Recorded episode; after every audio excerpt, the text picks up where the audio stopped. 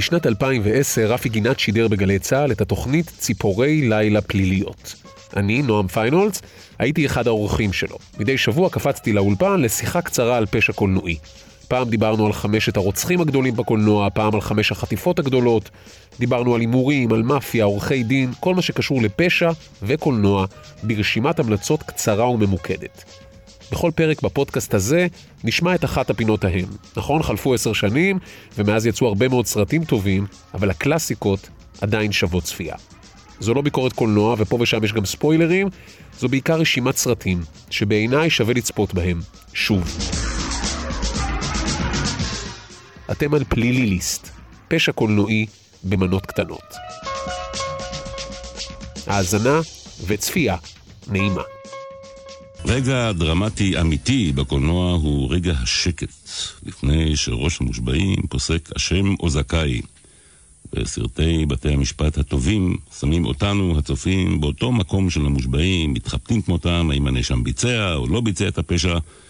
השאלה הזאת אה, נשארת פתוחה עד רגע השיא של הסרט, וכך נוצרות הדרמות מהטובות בתולדות הקולנוע, ואני משוגע על סרטי אה, בתי משפט. לילה טוב, נועם.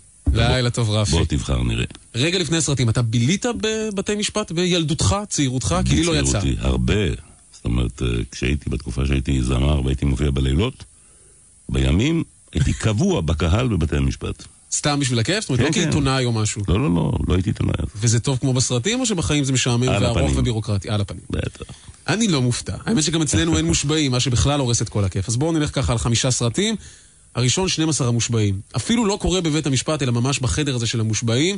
שתי גרסאות, הראשונה עם הנרי פונדה הישנה, בגרסה החדשה ג'ק למון שיחק את המושבע האחד עם האינטגריטי, עם היושרה, וזה משפט רצח. זה הנער שרצח את אביו. בדיוק, הנער שרצח את כן. האבא, והם יושבים שם מושבעים, וההצבעה הראשונה, 11 בטוחים שהוא אשם, ורק אחד, הנרי פונדה, ג'ק למון, לא חשוב, אומר, לא, יש לי תחושה שהוא זכאי. וחם, וניו יורק, והמזגנים לא עובדים, איזה מזגנים? המאווררים לא עובדים, והם לא. מתים ללכת הביתה, והוא מתעקש. המשבע מספר 8 נדמה לי זה היה. בדיוק, איך אתה זוכר? זוכר, זוכר, אני אשכרה אהבתי את הסרטים מספר האלה. שמונה, ממש. כן, כן, כן. כן, מספר שמונה. היו שם איזה עשר הצבעות, בדיוק. עד ה... הצבעה והצבעה, ולאט לאט הוא משכנע עוד אחד, עד ועוד אחד, 12-0. ועוד אחד, ובסוף יש איזה אחד שנלחם כי הוא נורא רוצה להאשים את האיש הזה, ואם אתה זוכר רגע השיא זה כשאחד המושבעים משפשף ככה את הצדדים של האף, שואלים אותו, תגיד, זה שאתה משפשף זה אומר שיש לך בדרך כלל משקפיים? ופתאום הם מבינים שעדת התביעה המרכזית היא נכון. בכלל עם משקפיים, רק היא רצתה לעשות רושם על הקהל בבית המשפט, אז היא לא באה איתם. מבריק, זה ממש שירה הסרט הזה. פשוט כתוב מילה. יוצא מן הכלל. באותו עניין של מושבעים, משחק המושבעים, סרט עם דסטין הופמן וג'ין אקמן, לא סרט ענק, אבל הצצה באמת מרתקת לעולם הזה.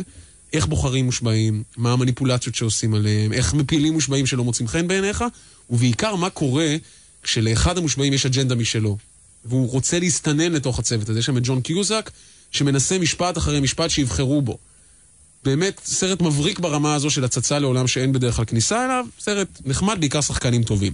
עכשיו המלצה קצרה, לא בדיוק סרט בית משפט, אבל אם אנחנו כבר בעניין הזה חייבים להגיד משהו, הפירמה, תום קרוז הוא עורך דין צעיר, מצליח, אידיאליסט, שמקבלים אותו לאיזה פירמה גדולה. ג'ין הקמן, גם ג'ין אקמן, נכון, הוא חוזר פה בלי סוף. ג'ין אקמן הוא תמיד הבד גאי, זה לא יאמן, יש לו את נכון. הפרצוף הזה. אז uh, תום קרוז הוא באמת ככה אידיאליסט, אבל החברה הזו של ג'ין אקמן, מסתבר, עובדת עם המאפיה. ותום קרוז מנסה שם להפיל אותם ולהרוויח כסף תוך כדי, לא נספר פה את כן, העלילה, אבל... מסתבך שם בין ה-FBI וה... בדיוק, כן. שווה ומעניין ונחמד, ותום קרוז, האמת שהדבר שאני זוכר מהסרט זה כמה מהר הוא רץ. הוא איזה אוקיי. גמד קטן כזה, אבל הוא רץ שם בטיל, זה קטע נפלא. יאללה, עוד שני סרטים, מעניינים באמת, מרתקים. האחד, פחד ראשוני. ריצ'רד גיר, כן. בדיוק, הוא עורך דין שמגן על נער כנסייה תמים, אדוארד סרט נורטון. ענק עם הארכיבישוף ש... בדיוק. הוא רצח את הארכיבישוף, הוא בכלל היה שם, הוא עשה להם הצגה, ילד הזה. יפה, אז למה אתה הורס את הסוף? אדוארד נורטון הוא באמת הנער כנסייה המגמגם רק הזה. לא, לא, הרמה להנחתה, בסדר. והוא באמת חלושס כזה, וכשהמשפט לא מתקדם, ריצ'רד גיר ככה לוחץ אותו ולוחץ אותו, ופתאום פורצת ממנו דמות אחרת, סכיזופרניה. קוראים לו אירון, ופתאום פורץ הרוי הזה שהוא פסיכופת שמודה שהוא רצח את הארכיבישוף, ובבית המשפט זה קורה שוב, וכמובן לא מכניסים אותו לכלא, אלא למוסד פסיכיאטרי, ואז תודה שהרסת למאזיננו. בדקה האחרונה אחרונה. של הסרט, בדקה האחרונה הוא פתאום זורק איזה משפט, ומה שריצ'רד גיר מגלה זה שהלקוח שלו הוא מאוד שפוי, ושהכל משחק מתוכנן מהרגע הראשון, סרט באמת נפלא, והופעות נהדרות של אדוארד נורטון ושל ריצ'רד גיר. ועכשיו רפי, הנה זה מגיע, סרט בית המשפט, הטוב מכולם, לדעתי, בילי ויילדר, סרט שנקרא עד התביעה, כן. מרלן דיטריך, וצ'ארלס לוטון, אם אני לא טועה. נכון. סרט נפלא, יש שם איזה גבר שמואשם ברצח של קשישה, ויש איזה עורך דין ככה זקן. הזונה הזאת, ו- הגרמניה. בדיוק. ואשתו הגרמניה, מרלן דיטריך, רוצה להגן עליו בהתחלה, אבל אומרים לה, מה את משוגעת? הרי עדות של אישה, אף אחד לא סופר את זה. אז היא הופכת לעדה של התביעה, ואומרת שבעלה בעצם התוודה בפניה שהוא רצח. יום אחרי העדות, הסנגור פתאום מקבל טלפון מאישה מסתורית עם קול בס כזה, והיא אומרת לו, תשמע, האישה משקרת.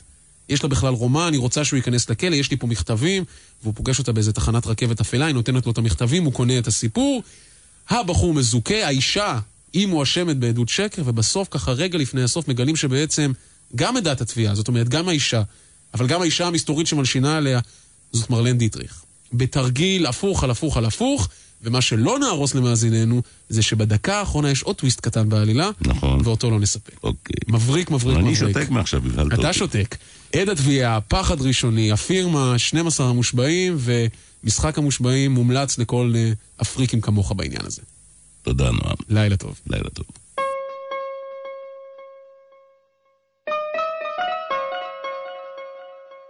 פליליליסט, פשע קולנועי במנות קטנות.